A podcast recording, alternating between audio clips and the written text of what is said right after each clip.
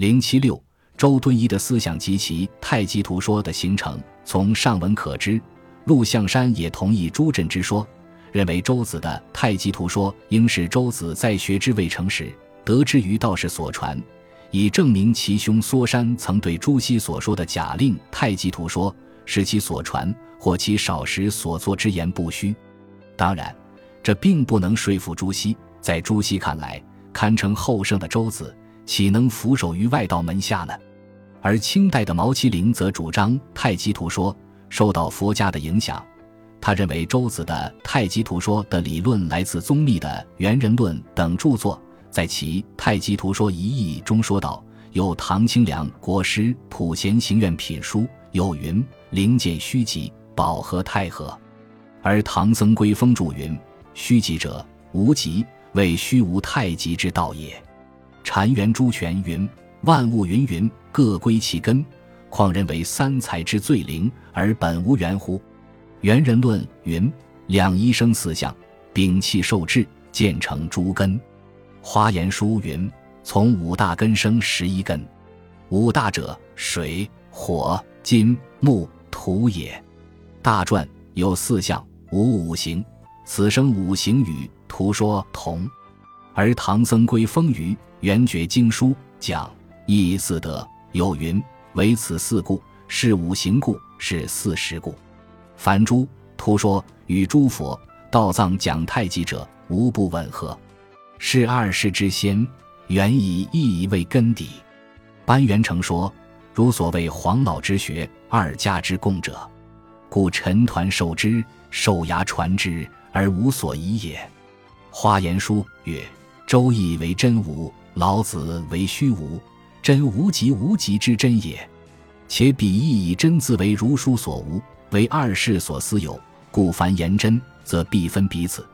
如普贤行愿品曰：‘彼指前缘，此名真界。’元人论曰：‘太极生两仪，彼说自然大道，如此说真性。’”彼者如也，此者我也，佛也。彼以真字为无如所必不道，为三古以还如书所必不有，故直判之为此外世家之物，为外世家之名。而我乎有之，彼耶，此耶，如耶，佛耶。夫彼上之有彼此，而立为分别，而我翻不然，何也？若夫性与我合，人与王合，宝和太和。为佛家要旨，故元人论云：寒无混沌，名为无始，行气之始，即彼太极也。雨不下流，阴气凝也，阴阳相合，方能生成。此与妙合而凝有相发者。从毛麒麟的所言来分析，他也认为周子太极图说传自陈抟，但是认为成观宗密的华严思想。也同时影响了周濂溪的无极而太极的思想，主张黄老之学、二家之共的三教统合论。纵观上面三种观点，我认为朱熹的周子独创说很难成立，而道士传承说和佛家传承说在一定程度上是可以说通的。理由是周濂溪的儒学的确吸收了佛道两家的思想。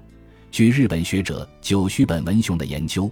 周濂溪早年曾经参问过鹤林寿牙、黄龙会南、佛印了元、会堂祖心、东林长聪等高僧。那么，作为读书人的周子接受宗密思想是很自然的事，又何足怪异？问题是五内所主张的宗密都序中的图表是否真的影响了周子的太极图？在日本学者吴其中二世的论文《太极图形式：如福道三教在检讨》。中否定了这一说法，认为武内在一九三六年写的《中国思想史》中所主张的都序明藏本的图影响了周子的太极图说的观点是不正确的。理由是明藏本的图与原本的都序不一致，因此不但不是明藏本的都序的图影响了周子，恰恰相反是太极图说的太极图影响了明藏本的真妄实中图。吴七师的这个结论。受到了禅学大家石井修道的赞同。我认为，虽然五内所根据的明藏本图表的学说可以被推翻，但并不等于说周子受宗密思想的观点也同时也可以瓦解。应该说，周子在《太极图说》的著述过程中是受到过宗密、都虚的影响。当然，如果要问宗密的图表是否是自己独创的呢？我想，宗密也许也是从道家经籍中的图表中得到启发的。如这样的话，对此问题，我们又何必非要去强求一种结论呢？应该看到，宋代新兴的理学本身就有许多方面吸取了佛道两家的教理和修为方法。再说，周子本身就没有朱子那么辟佛老，其思想的形成，佛道之学兼而有之。论述完了周子的。太极图说后，让我们再来看看他的《通书》二卷等著述中是如何来看待和吸收宗密的心性哲学的。《通书》是周濂系的传道之书，朱熹视之甚详。日本的九虚本是指出，周子在《通书》首章承上第一论成的一段中说：“大哉前缘，万物滋始，成之源也。”用“源”字作为万有世界之本源。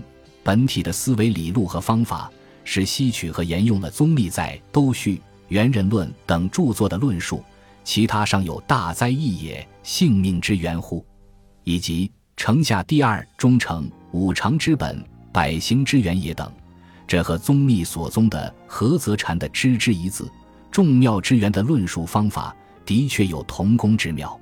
宗密重知之一字，周子侧重诚之一字。皆是入圣成道之枢纽。宗密认为，这个不生不灭、常住不昧、凡圣皆通的绝对灵知是成立一切恒沙佛法的根源。而观周子通书，可以用成一字扩进如宗性命之学。所谓五常之本、百行之源，无非是这个成字。故孔孟之道，君子立行，成非成字，则不可尽疑者也。周子说成是人皆有之的圣人之本，是至实而无妄，是太极，是纯粹至善之实理。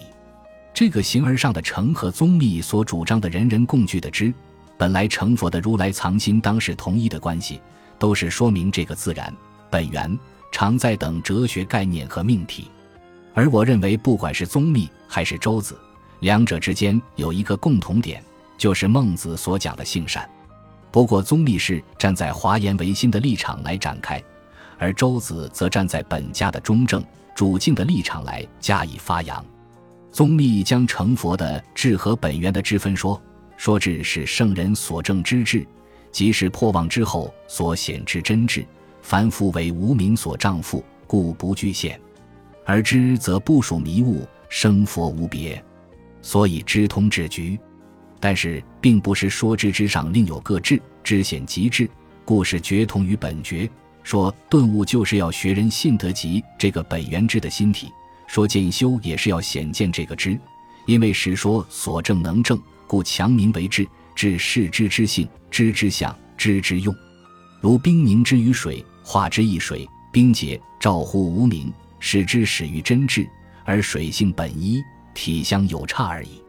周子的诚之实理是，既然不动之体，也如宗密所言之合一心。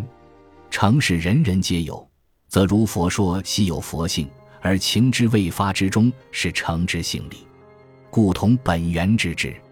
诚即太极，太极而无极，此无极则类同宗密所言之，以太极而治无极，有肢体故显之用，并非头上安头之举，如镜体照用一时。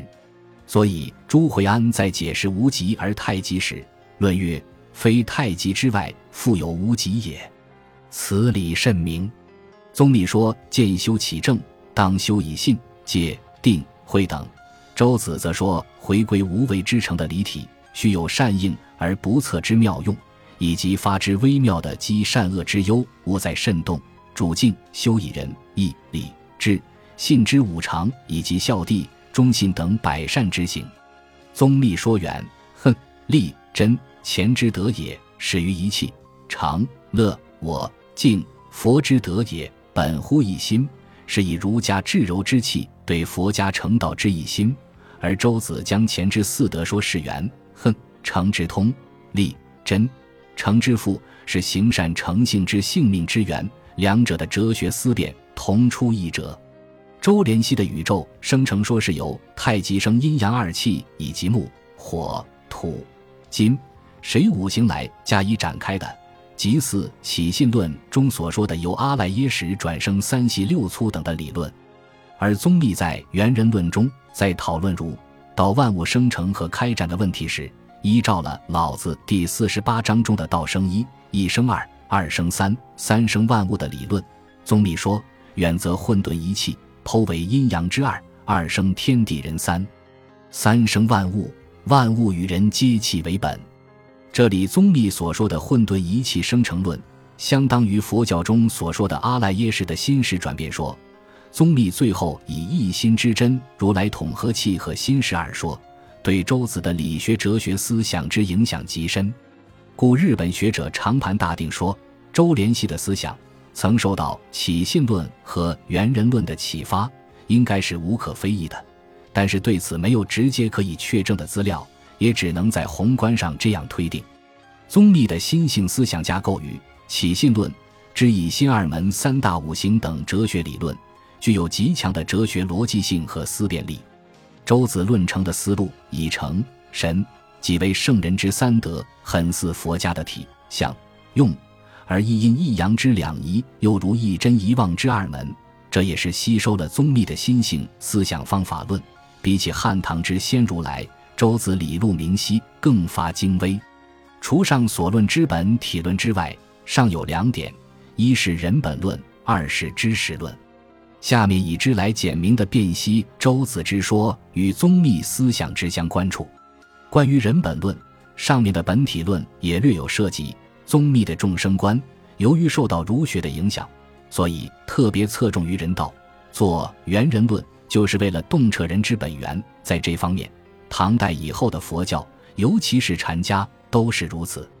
宗密在《元人论序》中说：“万灵蠢蠢，皆有其本。”万物芸芸，各归其根，未有无根而有知之末也。况三才之最灵而无本源乎？且知人者智，自知者明。今我秉得人身而不知所从来，何能知他始所去乎？何能知天下古今之人事乎？而常随宗密学佛的裴修，在《大书续之其守旧论道：夫血气之属，必在之；凡有之者。必同体，宗密和裴修都以人为万灵，三才中最灵者，是因为人有知之本源。宗密所主张的为人灵者，以及应孝子之恳诚，救二亲之苦厄，酬好天恩德的儒世皆宗的孝道思想，十分打动后来的儒者。周濂溪就是其中之一。故和宗密语而言，为人也得奇秀而最灵。关于知识论。即是指人如何开蒙得教、问道师友的问题。宗密认为，学道者必须要有善知识的诱导，这样才能真正修行入道。在《都序》中说：“未遇善友开示，法而本来不绝。”可见，虽说人人本有佛性，皆有灵知，但是如无善知识开示，则无有入处。对此，宗密在《大书》和《大书钞》等中也屡屡提到学人的育善友的重要性。周子同样对此很重视，在《通书》卷二《师友下》第二十五中说：“人生而猛，常无师友则愚，是道义由师友有之。”说明授业传道得遇师友指点的关键性。宗密容和佛。儒二教的最大特点就是将佛教的五戒和儒教的五常、佛教常、乐、我、净的四德和义的缘、恨、利、真的前之四德相对配。元人论赤篇前第二中论道：佛且类使五常之教，令持五戒；而在大书抄卷一之上，又将五常、五行、四时和前四德相对配。论曰：然今以前于佛者。前即是动用不息之意，是阳气之精粹，不同阴体宁静；亦如佛识觉者，是菩提之智，不同于涅盘寂灭之体。以缘哼利真欲常乐我静者，然前阳功用虽广多无判，利天下万物，而实体之德为此四故。具五常故，具五行故，具四时故，如上所示。佛得一耳。虽无量无边实体之德，以为有四，有此四故，迥超凡夫外道二乘境界，广如下士。有前世总名，缘等是别，别德之外无别前体。佛于四德立此亦然，故以为喻。而周子的通书承上第一曰：“成者，圣人之本，大哉前缘，万物之始，成之源也。前道变化，各正性命，成思立焉，纯粹至善者也。元，哼，成之通，立真，成之父。可见，宗密的乾德体用意和周子的乾德阳动之意有相得益彰之处。以上对周濂溪的。太极图说和通书中所论说的道体论、人本论、知识论三个方面进行了概括性的分析，重点阐明了周子所受宗立心性哲学思想影响的各个方面。限于篇幅，只能简而论之。